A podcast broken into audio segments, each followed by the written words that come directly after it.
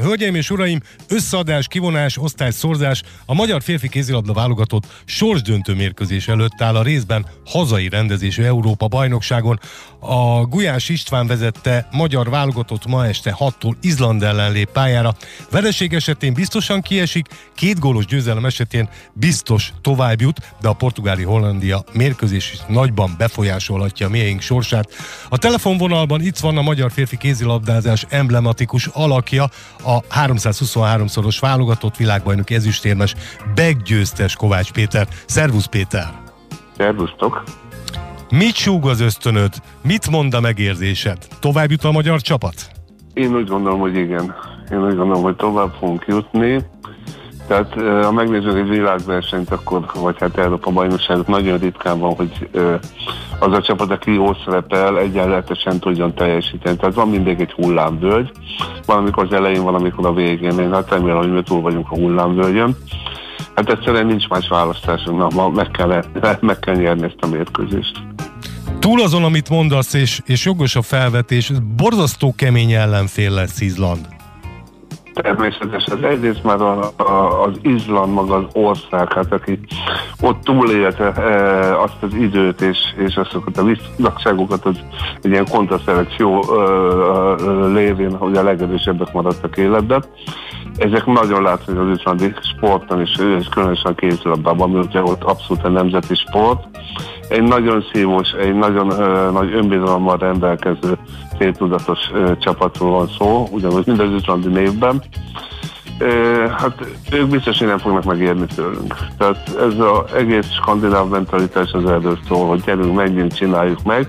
És ezt nem csak a lidőből mondják, hanem ők ezt el is hiszik. Tehát mindenképpen borzasztóan nehéz messze számítok, de arra is, hogy megnyerjük a találkozót és tovább is.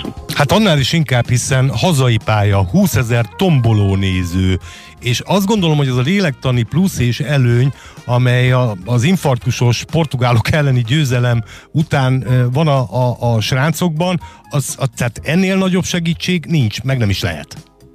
Nem, hát ez valójában ez fantasztikus, de én talán úgy érzem, hogy a hollandok elleni első meccs ez egy kicsit agyonnyomta a társaságot, de ahogy megyünk elő az eb ez, ez biztos, hogy egyre pozitívabb uh, értelemben fog jelentkezni, ez tényleg fantasztikus, aki átélte rajtam, vagy velem együtt ezt a, ezt a csodálatos hangulatot, annak még most is bors, a. Gondolom abban is egyetértünk, hogy Golyás Istvánnak többek között a védekezést nagyon rendbe kell tennie, mert azért az hibázott. Nem csak a hollandok, hanem a portugálok ellen is vastagon.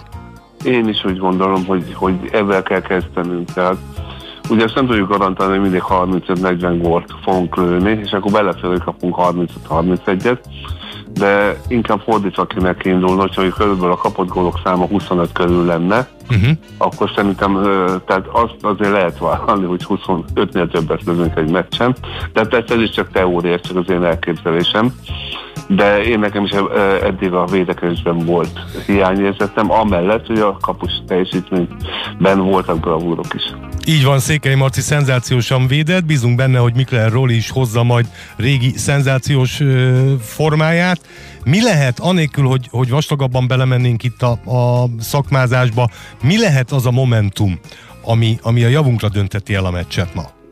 Hát én úgy gondolom, hogy ha a Bánhid Bence tudja vállalni a játékot, akkor ő aztán a világ egyik legjobb beállója, vagy a legjobbak között van, őt nem lehet szabályosan megtartani. Tehát, hogyha ő megkapja a labdát, akkor az 7 méteres gól, illetve gól vagy 7 méteres kiállítása jár együtt.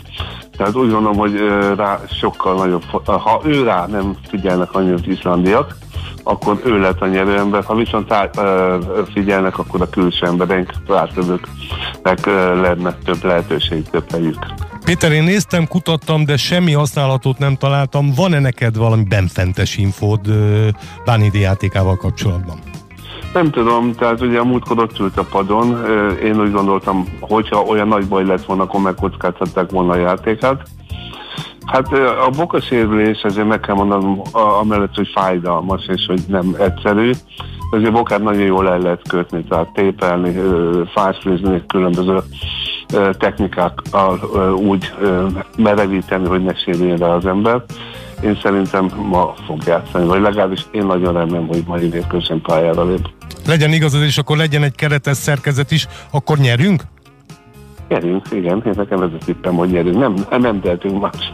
Meg kell nyernünk a mérkőzést. Hát ha ezt egy egykori világklasszis kézilabdázó mondja, azt mindenképpen el kell fogadni és hinni. Kovács Péternek köszönöm szépen, hogy a rendelkezésre állt. Hajrá magyarok! Én is köszönöm szépen, és hajrá magyarok, én is azt mondom.